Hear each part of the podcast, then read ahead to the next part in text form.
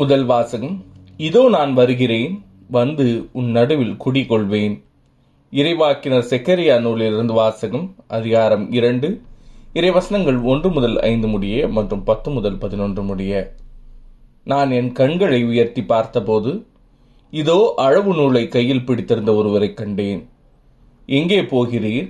என்று நான் அவரை வினவினேன். அதற்கு அவர் எருசலேமை அளந்து அதன் அகலமும் நீளமும் எவ்வளவு என்பதை காணப்போகிறேன் என்றார்.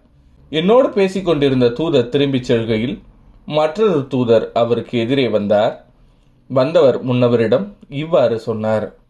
ஓடிச் சென்று அந்த இளைஞனிடம் நீ சொல்ல வேண்டியது எருசலேமில் எண்ணிறந்த மனிதர்களும் திரளான கால்நடைகளும் இருப்பதால் அந்நகரம் மதில் இல்லாத ஊர்களைப் போல் இருக்கும். ஏனெனில் அதைச் சுற்றிலும் நானே நெருப்புச் சுவராய் அமைவேன். அதனுள் உறையும் மாட்சியாய் விளங்குவேன் என்கிறார் ஆண்டவர். மகளே சீயோன் அகமகிழ்ந்த ஆர்ப்பரி இதோ நான் வருகிறேன். வந்து உன் நடுவில் குடிக்கொள்வேன் என்கிறார் ஆண்டவர். அந்நாளில் வேற்றினத்தார் பலர் ஆண்டவரிடம் வந்து சேர்வார்கள். அவர்கள் அவருடைய மக்களாயிருப்பார்கள். அவர் உன் நடுவில் தங்கியிருப்பார்.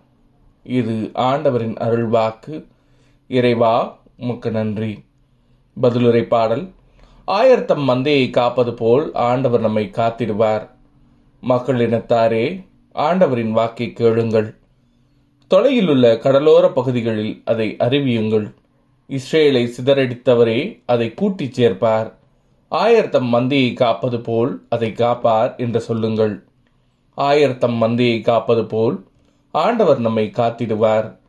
யாக்கோபை ஆண்டவர் மீட்டார். அவனிலும் வலியவன் நின்று அவனை விடுவித்தார்.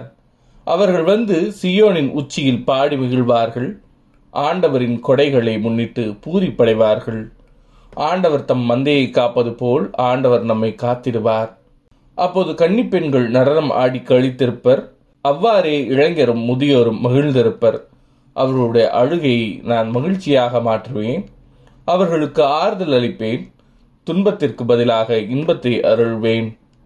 ஆயர் தம் மந்தையை காப்பது போல் ஆண்டவர் நம்மை காத்திடுவார் நற்செய்தி வாசகம். மானிட மகன் மக்களின் கையில் ஒப்புவிக்கப்பட இருக்கிறார். லூக்கா எழுதிய தூய நற்செய்தியிலிருந்து வாசகம் அதிகாரம் ஒன்பது இறைவசனங்கள் நாற்பத்தி மூன்று முதல் நாற்பத்தி ஐந்து முடிய. அக்காலத்தில் இயேசு செய்த யாவற்றையும் பார்த்து அனைவரும் வியப்படைந்தனர். அவர் தம் சீடர்களிடம் நான் சொல்வதை கேட்டு மனதில் வைத்துக் கொள்ளுங்கள். மாநில மகன் மக்களின் கையில் ஒப்புவிக்கப்பட இருக்கிறார் என்றார். அவர்கள் அவர் சொன்னதை புரிந்து கொள்ளவில்லை. அவர்கள் அதை உணர்ந்து கொள்ளாதவாறு அது அவர்களுக்கு மறைவாயிருந்தது ஆயினும் அவர் சொன்னது பற்றி அவரிடம் விளக்கம் கேட்க அஞ்சினார்கள். இது ஆண்டவரின் அருள்வாக்கு. கிறிஸ்துவே முக்கு புகழ்